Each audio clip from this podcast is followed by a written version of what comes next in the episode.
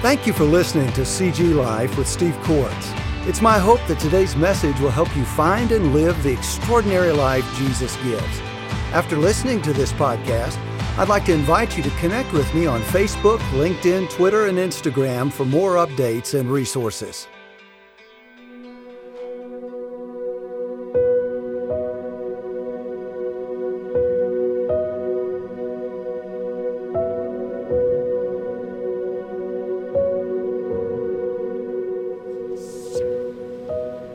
What is love? Huh. Love is an unconditional feeling for someone else. Love to me is kind of broad because you have to love for uh, environment, for each other. Love to me is being able to grow and change with one another and never feeling judged. What is love? Love is an action whereby you demonstrate to another person that their happiness and welfare is more important than your own. Uh, when I think of love, I think of my family and the unconditional support and companionship, and no matter what happens in the world, what we face, that we'll always be there for, for one another, and um, that's the best kind of love. To me, love is accepting someone for exactly who they are. It is an ability to forgive. Um, to understand at a deeper level? So for me, the definition is Jesus. Jesus is love.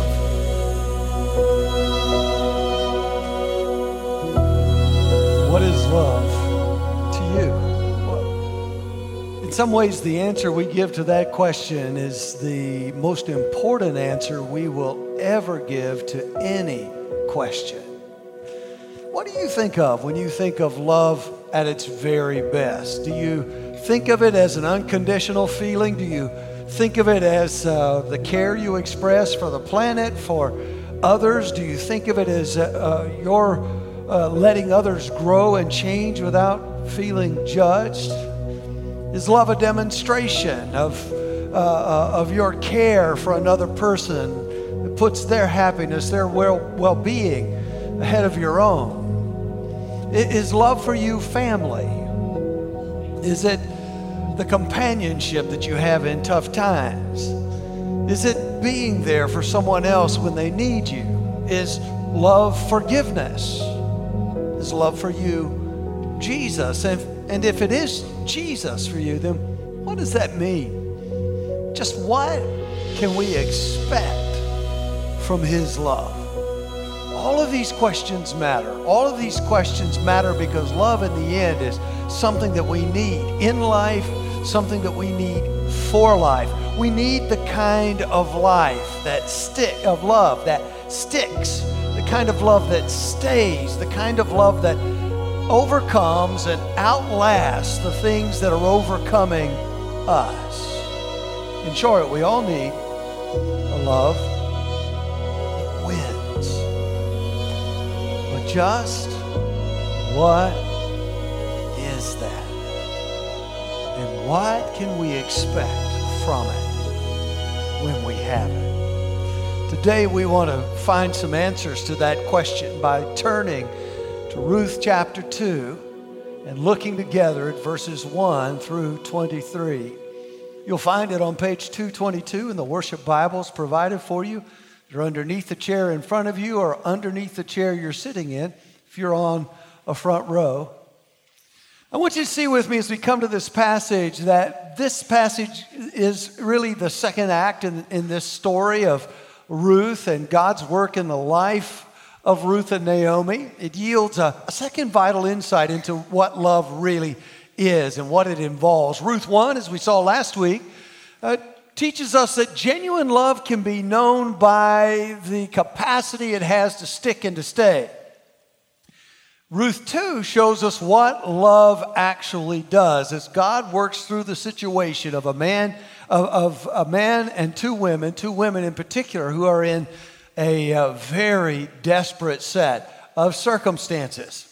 Now, it's important for us to remember as we come back to Ruth that the Bible teaches us that God is Himself love. The New Testament says in 1 John 4 that God is love. And when it says that, what it means is that God is the measure of genuine love. If you want to understand what love is, you've got to look at his character and his actions.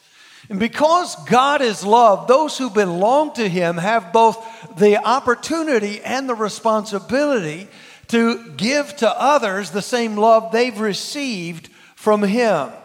Perhaps the best definition of love that we can take from the scripture is that love, genuine love, as God lives it and defines it, is self giving for the good or for the benefit of others. And so 1 John 4 also will say, In this is love, not that we loved God, but that God first loved us and saved or get, gave his Son to be a propitiation for our sins. For God, John 3 says, so loved the world that he gave his only son. Paul says in Galatians 2:20 uh, that the life that he now lives in the flesh, he says, I live by faith in the Son of God who loved me and therefore gave himself for me.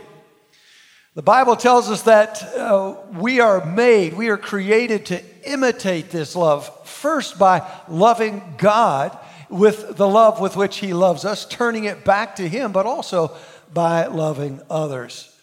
Indeed, uh, Jesus said that we're called, our greatest obligation is, is to love. Love the Lord your God with all of your heart, your soul, your mind, and your strength. And love your neighbor as yourself.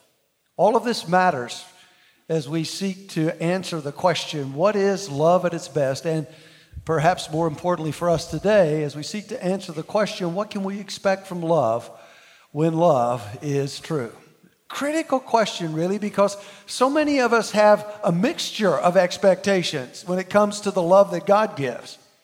We expect certain things from God, and when He doesn't deliver them, we often question His love.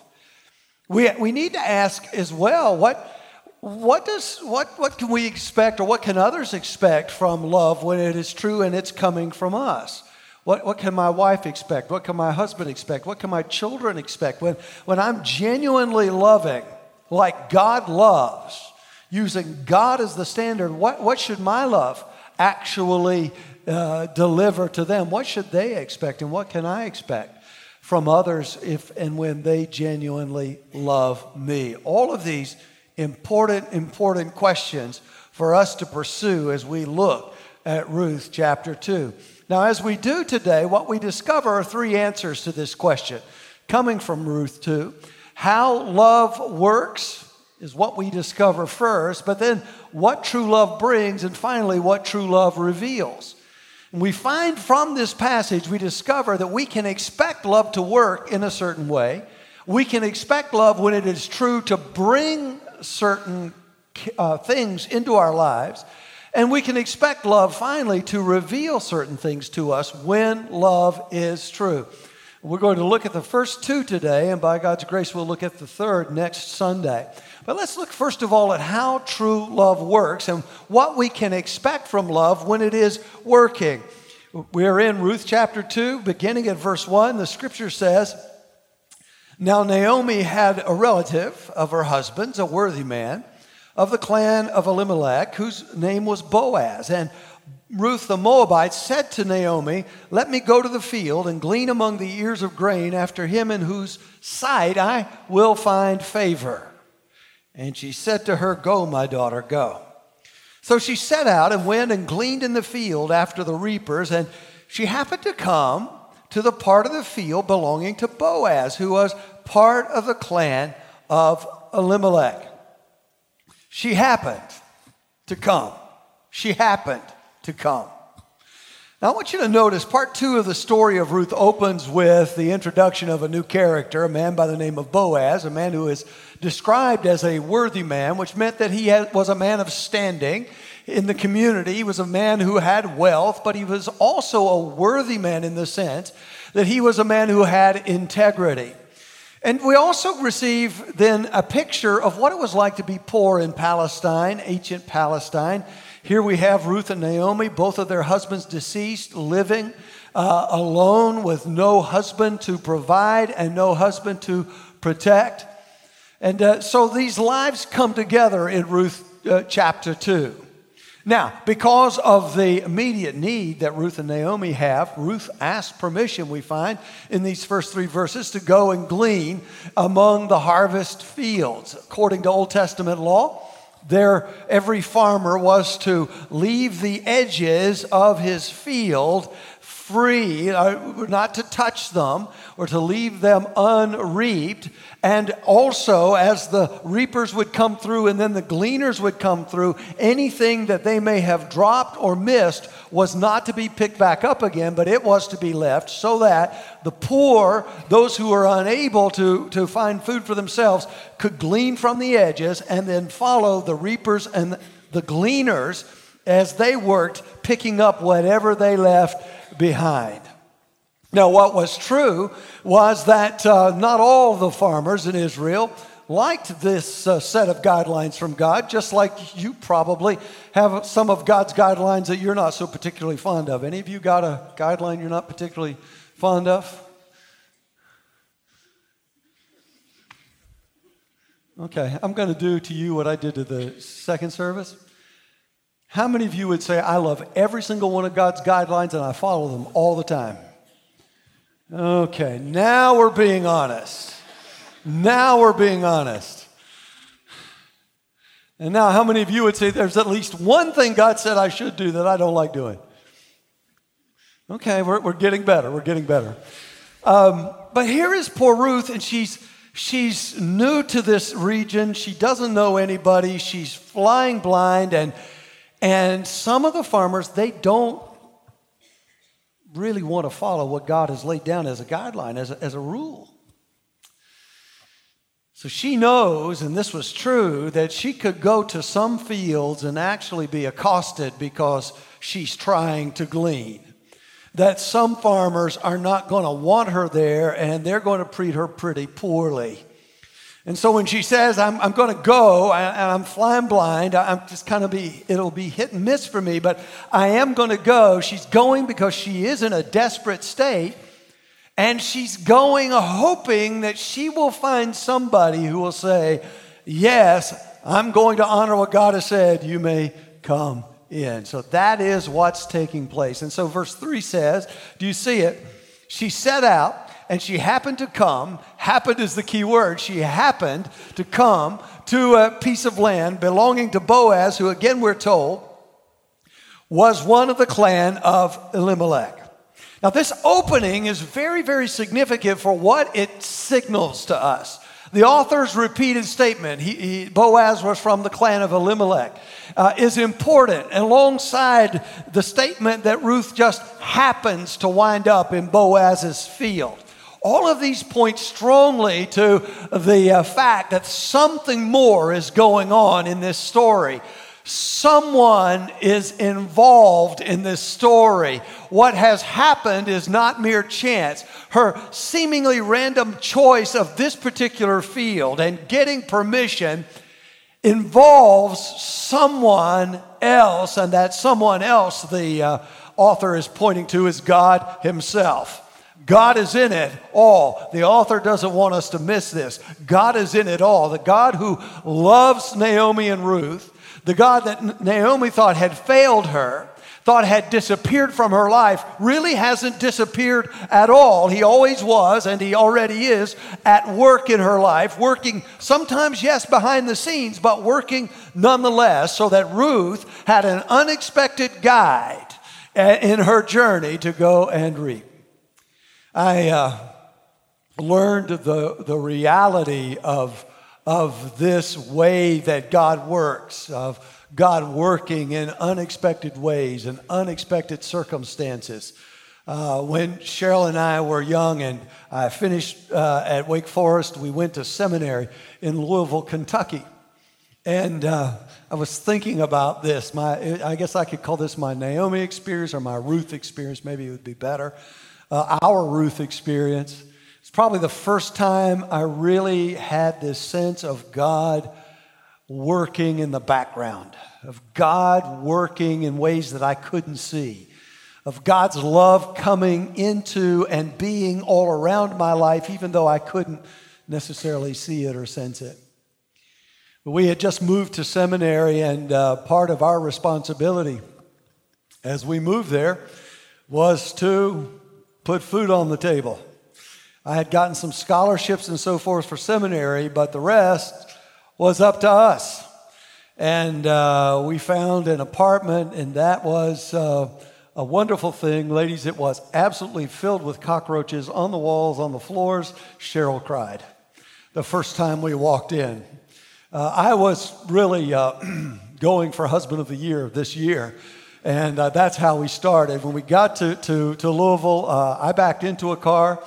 And uh, then we got to our new apartment. It was full of cockroaches. It was just, we could see God all over this. No, we couldn't. We, it's like, wait a minute. We've given up so much. We've sacrificed so much. What is this? Well, we, we both got jobs. I was doing some preaching, and she was doing house sitting and babysitting, and we were doing everything we could do to make life work. But there came a day when I sat down and I remember I wrote my tithe check. And then I wrote my check for our rent. And I had no more money to write any more checks. We literally were out of checks. We had more checks than we had money. And at the same time, in our little teeny tiny kitchen, along with the cockroaches, there was mustard, there was ketchup, there was water from the tap, and there was green beans. Now, some of you are amazing cooks and you can do all kinds of things with all kinds of ingredients. Cheryl and I were young, and we hadn't figured out how you can make a delicious meal out of mustard, ketchup, water, and green beans. So we had green beans. Now, I remember coming to this realization things are not going well. And I thought, okay, now what do I do when things don't go well? I do what everybody does. I picked up the phone and I called my father. I said, Dad, uh, got a little problem here. Yeah, most of the cockroaches are gone. Not all, but they're gone. And yes, I'm still married. But Dad, look, here's the thing uh, I'm out of money. I wrote my tithe for, the, for my check, Dad, and, and, I, and, and I, uh, I paid for, for rent, Dad, uh, but all we've got are green beans. Now, I was expecting my father to say, Oh, that's awful. That's terrible. Let me wire you. You know what he said? He said, Steve, I'll be praying for you. I, I thought to myself, What? Wait, hello? No, Dad, no, no, no, no, no, no. You're not understanding. You're not getting this. I, I don't want you to pray for me. I mean, I'm, I'm all for prayer, but right now I don't need prayer. I need cash, money. I need for you to send me a check. I need for you to wire me some money. Now, Dad, green beans, ketchup, mustard, water, help. I couldn't believe it. I'll be praying for you, son. I asked him later why he did that. And he said, I wanted to be sure you knew how to stand on your own two feet. I thought, good night. I, I wasn't standing on my feet, I was flat on my back. All I had was green beans. I needed somebody to pick me up. I will never forget Cheryl and I sitting down at that little table in that little apartment and trying to be the spiritual leader of my family and praying over these green beans and being grateful. It was not easy. I gave up on the mustard and the ketchup. I didn't want that. I, there we were. So, not knowing what else to do, I did what the only thing I could do, and that was I prayed and I thank God for those beans. And I said, Lord, help us. We've done everything we know to do. We ate our beans, and that was it. I guess breakfast was going to be mustard mixed with ketchup. I, it was a down time. I mean, it was really a down time. God, why? What have we done? Why? What do, how do we deserve this? I remember going the next day to the mailbox and pulling out the mail. And I got a little envelope. The address was from Winston-Salem, North Carolina. And the name on the envelope was a woman that I knew of, but I really didn't know. I knew of her, but I didn't know her. And uh, I opened up the letter, and the letter said, Dear Steve, I have no idea why I'm doing this. And I have no idea why, but your name is just been, has just been put on my heart. So I don't know why I'm doing this, but I'm putting a check in with my letter. I don't know why you need it or how you could use it, but here it is. And she gave me a check, gave us a check for $75. It was like $75,000. I felt so rich. In fact, I don't think I've ever been richer than in that moment when suddenly, but, but do you know why? It wasn't that I had the $75 and that we could go to Kroger and very carefully buy some things. Um, I was rich because I caught a glimpse of God at work in our lives. A God who said that He wouldn't fail. A God who proved that He wouldn't fail. He let us get down to mustard and ketchup, but He didn't let us down.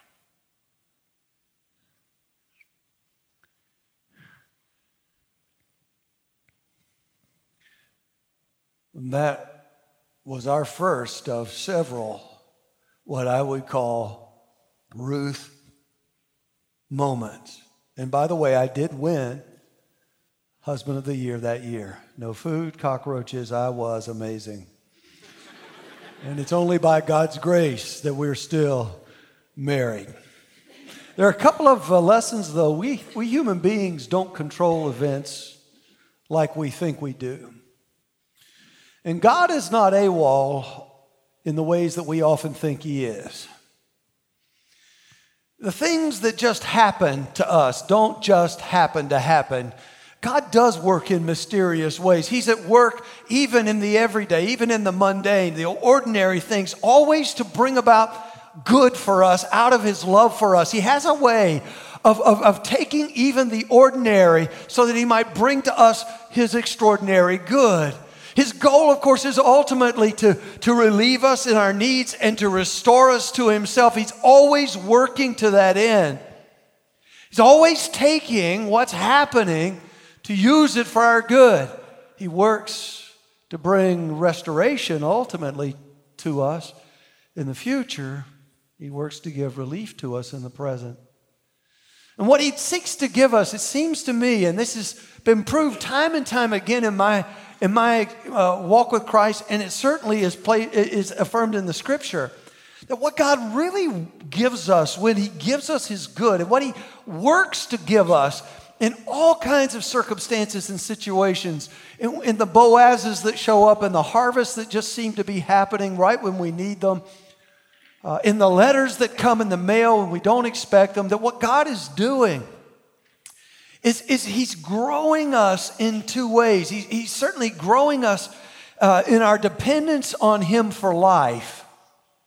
Because ultimately, the truth of the matter is, Boaz is right. When he comes into to greet his workers and, and uh, he, he declares his dependence upon God even for that harvest, he's acknowledging everything I have comes from him, that life flows from him, that if I'm going to live, He's got to provide to me what I need.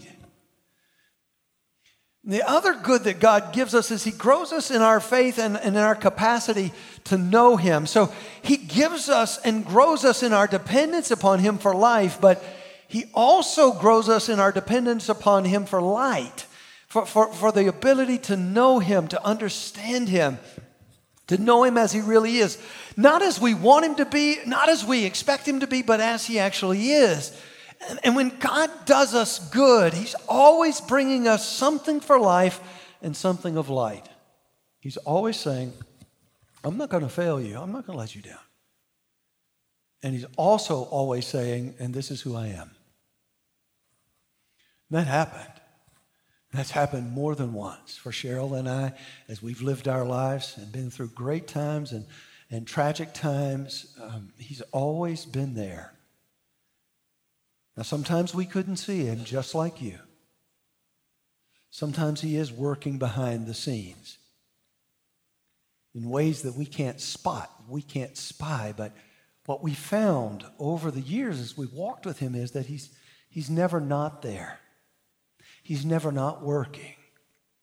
And we've learned to say we don't have to see him working in order to believe that he's working. If I have to see him to believe him, then I've got this hang up Thomas has got. You remember Thomas? He said, I got to see, I got to see your scars so I can believe that you're really Jesus. Well, by God's grace, the more you walk and the more that He works, and the more that you catch Him working and He shows up in your life, bringing you life and bringing you light, the less you fall into that trap. I don't see him, therefore he's not working. I don't see him, therefore he's not working. Ruth said, I'm minding, I don't know what I'm doing. I know nobody. I don't know where I'm going. I'm just going to go. I'm going to hope I find a field where somebody will show me favor. I'll pick that one. Boaz's field. I pick that one. God says, Yes, indeed, you do. Yes, indeed, you do. And Boaz says, I'm going to go visit my field today. And God says, Yes, indeed, you are. I got things for you to do, places for, for you to be. You don't know it, but I know it. You think you know what you're doing, but I know what I'm after. God is always at work, and uh, when it comes to genuine love, then Ruth 2 shows us some things. First of all, it shows us that if we're followers of Christ, if, we, if our faith is in Him, the God of the Bible, you can always expect the unexpected. You can expect, you can always expect God to be working through people, through events, through circumstances, through choices good, through choices bad. And through those unexpected people and choices that He sends into our lives, He teaches us that we don't have ultimate control. We do have involvement. We do have choices we can make. But God is ultimately working through everything to advance His love's great purposes for us. He, he says, I have a plan, and I'm always working for it. Remember, I'm always working in you, I'm always working around you, and I'm always working for you. Now, when I say that, I want to pause before I move on because this is so very, very important. There is a teaching that is out and about that says that uh, God is for us, and what they mean by that is ultimately that God is all about us. God is for you, God is all about you. That when uh, God works, He's working in such a way to help you realize your maximum potential, to help you be all that you can be, all that kind of thing. I, I, want, I want you to understand, I'm not teaching you that. I will never teach you that. God is for you. He's proven that He's for you in Christ Jesus. He is for you, but He is for you because He is for Him and He is for His purpose in your life, in this world, in this universe. God is for redemption. God is for healing. God is for restoration. God is for relief. But God is not for Steve Corts. He's not all about me. He's not all about me. He loves me.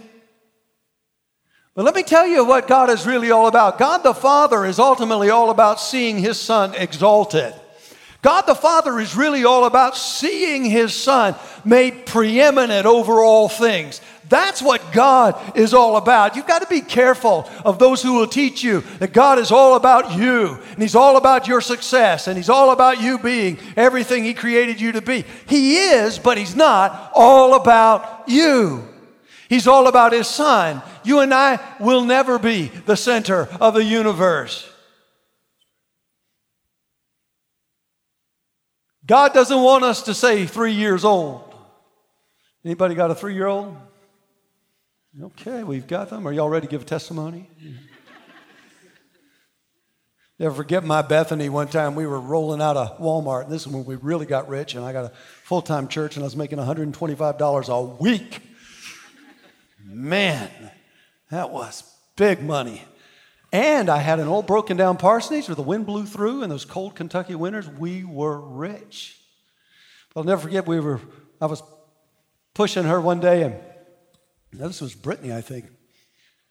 And um, we're coming out of the store, and we heard this little girl, is about three, going, I'm the leader, I'm the leader, shouting at her mother, I'm the leader, I'm the leader, I'm the leader.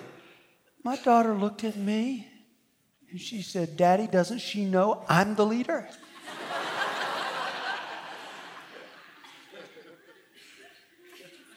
I said, Evidently not. We've got a bunch of leaders around here, three years old. All of you got one years old, one year olds and two year olds, it's coming. You, they're so sweet. Good night. It's coming. They're just like you, just like me. We, we need to get past this three year old stuff. He's not about me. God's not about me. He's for me, but He's not about me. Does that make sense to you?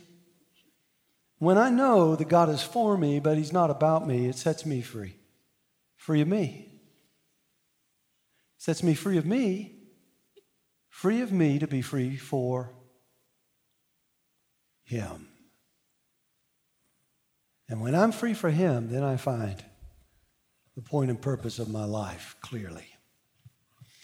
So, God the Father is all about honoring His Son. God the Son is all about honoring His Father. One day, the scripture says, Jesus will be made preeminent over all, King of Kings and Lord of Lords, and then He will hand over everything that's been given to Him back to the Father because He wants the Father to be glorified. Jesus, the Son, is all about the Father. The Father is all about the Son, and the Holy Spirit is all about the Father and the Son. God is for us, but He's not about us. So, what we can expect from love that is true is that we can expect it to be always for us, but never about us. Always instead about Him. What would your marriage be like if that was the love that was between the two of you? I'm for you, but I'm about Him. What would your family be like if your family love uh, was unpacked that way? I'm for you. You can count on me, but I'm not about you. I'm all about Him. What if Jesus came to be the center of your family? What if Jesus came to be the center of your marriage? What if Jesus came to be the center of your friendships? I'm for you, but I'm not all about you. Families, marriages, friendships would all be transformed. They'd be made extraordinary, wouldn't they? I'm for you. You can count on me. I'm just not all about you. Anybody here dating? Don't raise your hand. the worst thing you can do is make your life all about that person. Be for them, but don't be all about them. You want to get that relationship, you want to keep that relationship on a good, firm foundation? Be for them, absolutely be for them. But don't ever make your life all about them. Now, what I would do if I were in the mood to do this, which I'm not, I'm nice today. I feel nice today. I don't know why, because like you, I've lost sleep, and so we're all struggling here, aren't we? But I won't ask you how many of you have actually learned that, um, well, you know what? I'll just stop right there. Let's go on. All right. so the lesson coming out of this is this watch for him. Watch for him. His uh, work and his love are always present in your life, even when you can't see him, even when you can't sense him. Watch for him. Expect the unexpected work of God in your everyday life. He will not fail. Listen, to be at work in your life because His love will not fail to be on your life. Look for Him. Look for Him especially when times are hard. But don't forget to look for Him when times are good. Why? Because the scripture says, listen, every good and every perfect gift comes from Him. We have reason to bless Him when things are hard. We have reason to bless Him when things are good we have reasons to bless Him because of the way true love works.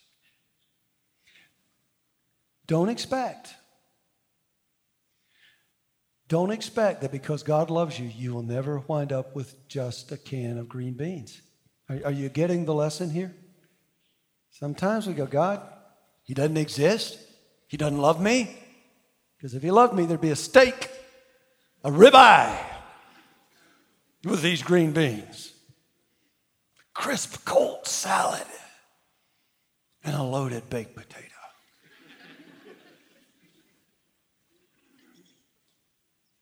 Am I connecting with anybody here? Am I making you hungry? making myself hungry. We need to stop. All right. Let's, let's look secondly, though, at what true love brings in verses 4 to 17. This is a long passage, but let's read it together so we can gather it up. And behold, Boaz came from Bethlehem. What? What do you know? What do you know? And he said to the reapers, The Lord be with you. And they answered him, The Lord bless you. I'm dependent on him for this harvest.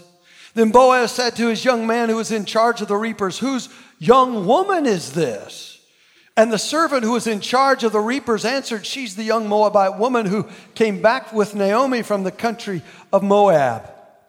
And she said, Let me, please let me glean and gather among the sheaves after the reapers. And so she came and she has continued from early morning until now, except for a very short rest. Then Boaz said to Ruth, Now listen, my daughter. Don't go to glean in another field or leave this one. You keep close to my young women. Let your eyes be on the field that they are reaping and go after them. Have I not charged the young men not to touch you? And when you're thirsty, go, go to the vessels and drink what the young men have drawn.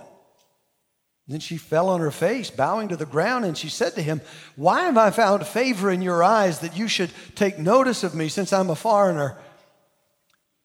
But Boaz answered her, All that you have done for your mother in law since the death of your husband has been fully told to me, and how you left your father and your mother and your native land and came to a people that you didn't know before. May the Lord, now he prays for her, may the Lord repay you for what you have done, and a full reward be given to you by the Lord, the God of Israel, under whose wings you have come to take refuge. And then she said, I found favor in your eyes. What I needed has happened.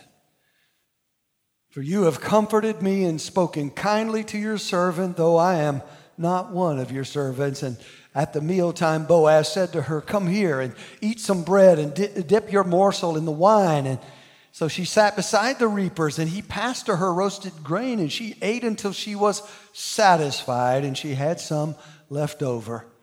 And when she rose to glean, Boaz instructed his young men, saying, Let her glean even among the sheaves, and do not reproach her. And also pull out some from some of the bundles for her, grain for her, and leave it for her to glean, and do not rebuke her. So she gleaned in the field until evening. And then she beat out what she had gleaned, and it was about an ephah of barley. And she took it up and went into the city. Her mother in law saw what she had gleaned, and she also brought out and gave her what food she had left over after being, and there's a key word in verse 18 after being satisfied. She left in the morning hungry. She came back in the evening full. Now, here our story continues as Ruth has an undeserved encounter with an unknown friend. Boaz, the owner of the field, arrives on the scene. He knows who is who, except for this one woman that he's never seen before. He asks his foreman who this is, and the foreman gives her a strong recommendation. The foreman says, Look, look, look, she's, she is Naomi's daughter in law, part of your family. But secondly, she asked politely if she could glean. And thirdly, she is a hard worker. She's hardly stopped since she's been here. Boaz hears about her, all that, that the foreman says. And she, he, he is amazed and he is surprised and he is impressed. Boaz then engages her and unexpectedly starts to help her. He urges her, stay in the field. He says to her, I'll give you protection. I won't let the young men bother you. I, I, you, you have full access to all of the water that you can drink. In other words, look, look, look, I'm going to go well beyond the law. I'm going to do what God has said, but I'm going to go beyond that. When she asks why, he says, Well, it is because of what you've done. You're, I'm praying that God is going to repay you and reward you for what you've done, that God will generously restore to you all that you've lost, that He's going to make you complete again. That's my prayer for you because of your faithfulness to Naomi. That's what my God can do. That's the kind of thing my God does. He's the God who lets you take refuge under His wings when times are hard. Boaz doesn't stop there. He makes himself the generous answer to his own prayer. He invites her to lunch. She eats with the worker, something that was never done. Once done, he says to the servants, Not only should you let her be in the field, but you go ahead and start dropping more than you should. I want you to work sloppy the rest of the afternoon. Work sloppy so she can scoop up more and more. So Ruth works all day long. By the time she's shaking everything out by verse 17, she has an ephah of grain. Now, what in the world does that mean? Well, this is what it means. I'll tell you what it means. The average worker working for him that day would have gotten a pound or two pounds of grain for themselves to take home. When she got home, she had 50 pounds. That's why Naomi's going, What? Because look, gleaning behind those uh, reapers and the other gleaners was hard work. It was hot work, and you didn't bring a lot back, maybe a half pound if you had a good day. Ruth worked one day, she came back with 25 days worth of work in one day.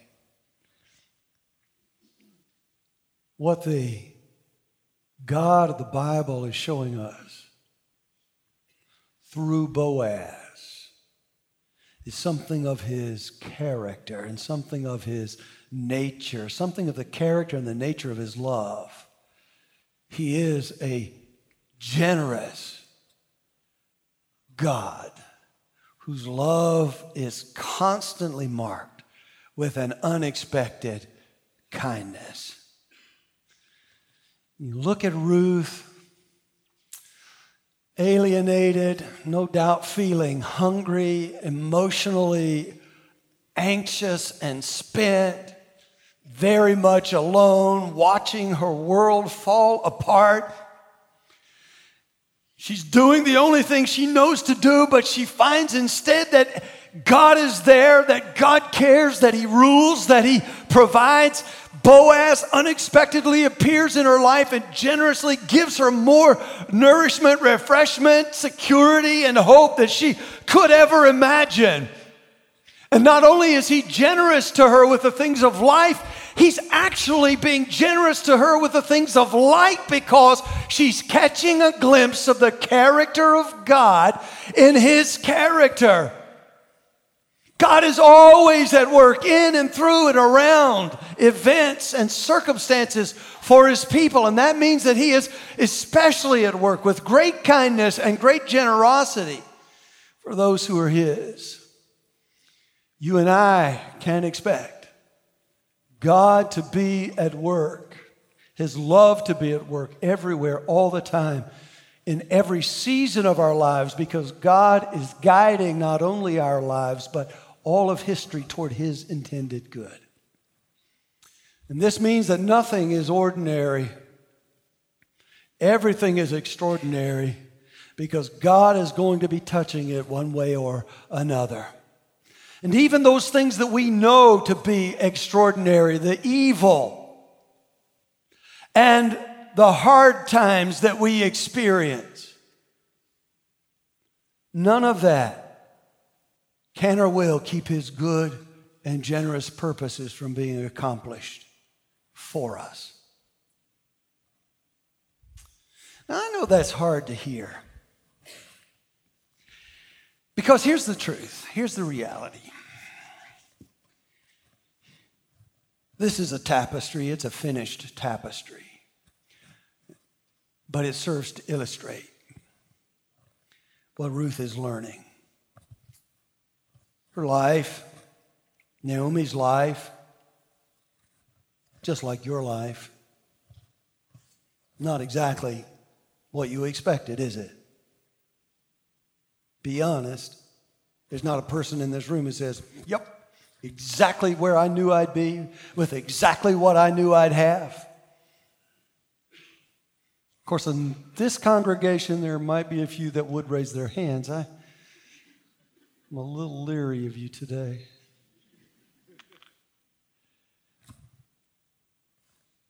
But the truth about us is that none of us has the life we thought we'd have.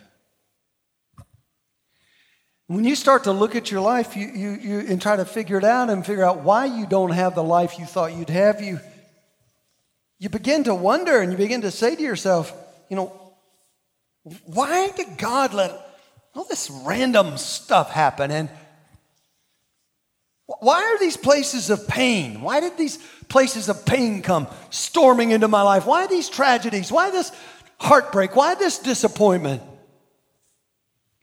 what is all this? Where's the color? I thought my life would have color. I thought it would be brighter. I, I this, this is not what I expected. I mean, I, I thought it would have a pattern to it. I thought my life would make sense. I mean, I, I can see a, a little bit of a pattern, but I, I don't see a lot of pattern here. I see a lot of random stuff that I can't explain. I don't get it. God, you're supposed to be weaving my life together. You're doing a really crummy job because that hurt. And I have no idea why you let that person into my life. And I'm still figuring out what in the world you were doing there, there, and there. And why my life is so bland. And I thought all the while you had created me for greater things. You see your life here?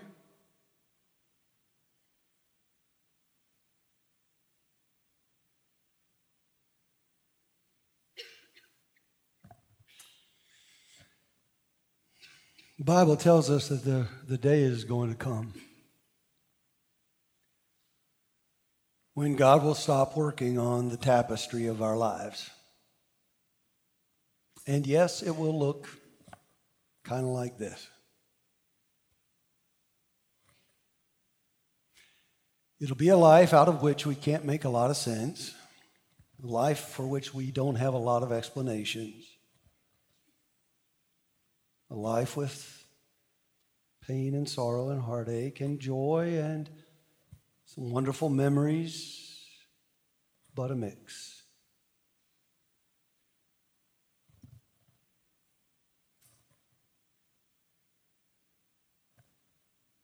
The truth is, this is all we will ever see on this side. But the scripture says there is coming a day when we will see our lives as God sees our lives. There will come a day when He will turn the tapestry. And what looks like a hodgepodge and a mess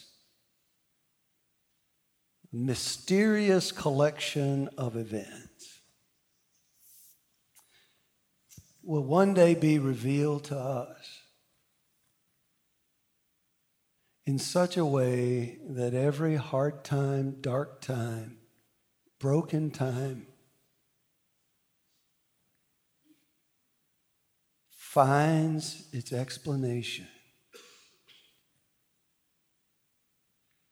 And we will stand back and do the only thing we can do, and that will be to say, Oh my God, how much you loved me. How much you loved me. Thought you had forgotten about me here, but you knew exactly what you were doing and why. How much you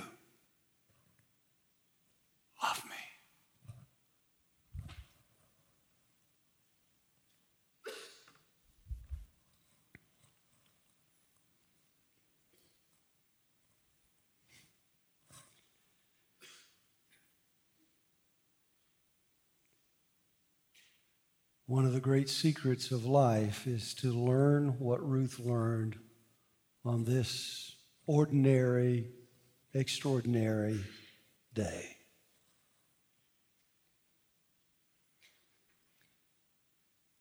Is that God in Christ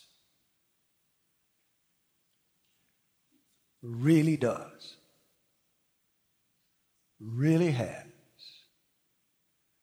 really will love you with a love that will not fail, that cannot be overcome, a love that can overcome everything that overcomes you.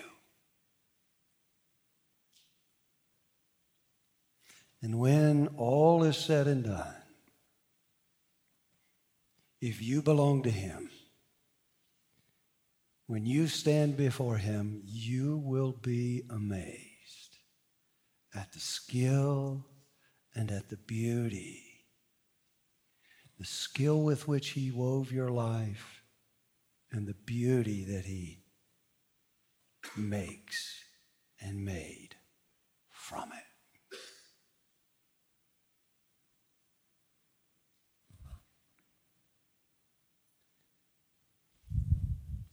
Unfortunately,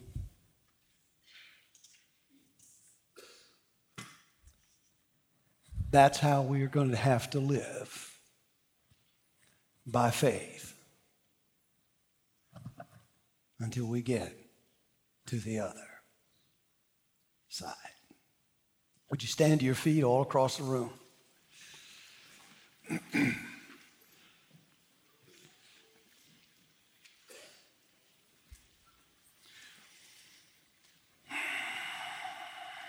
Father, in this room today, we have uh, men and women, students, boys and girls, at every age and stage of life, some going through their own famine times, wondering what they can expect from you, wondering what they should expect from your love feeling reduced to few or no options, feeling abandoned, feeling left out, feeling left behind. Father, no doubt in this room there are people today who are right now stepping into a field defeated, and wondering where you are. Father, how grateful we are that you are a God who works in such a way that you take our chances and our choices and you weave them together for our good. That into every field we step, you bring us Boazes, you bring us barley. And if we're watching, if we're careful, if we're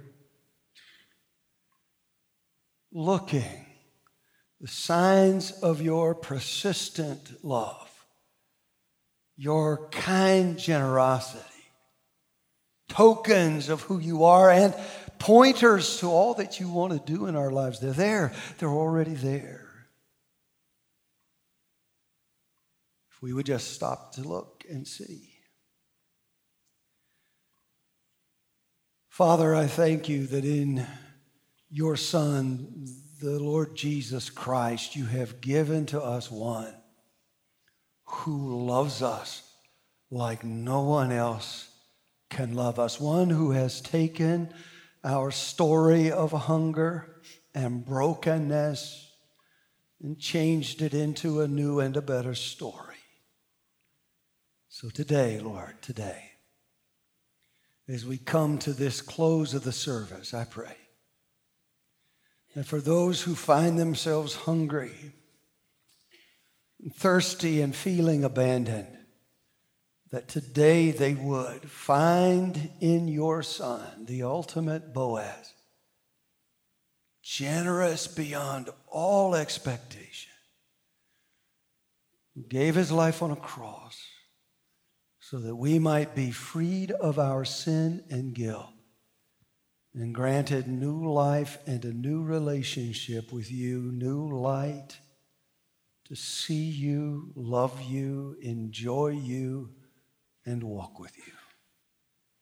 And pray that today, Father, believers who have forgotten or missed this reality of who you are, how you work, and the kindness that you pour into our lives, that you would give them eyes to see it yet again, regardless of where they are and what they're facing.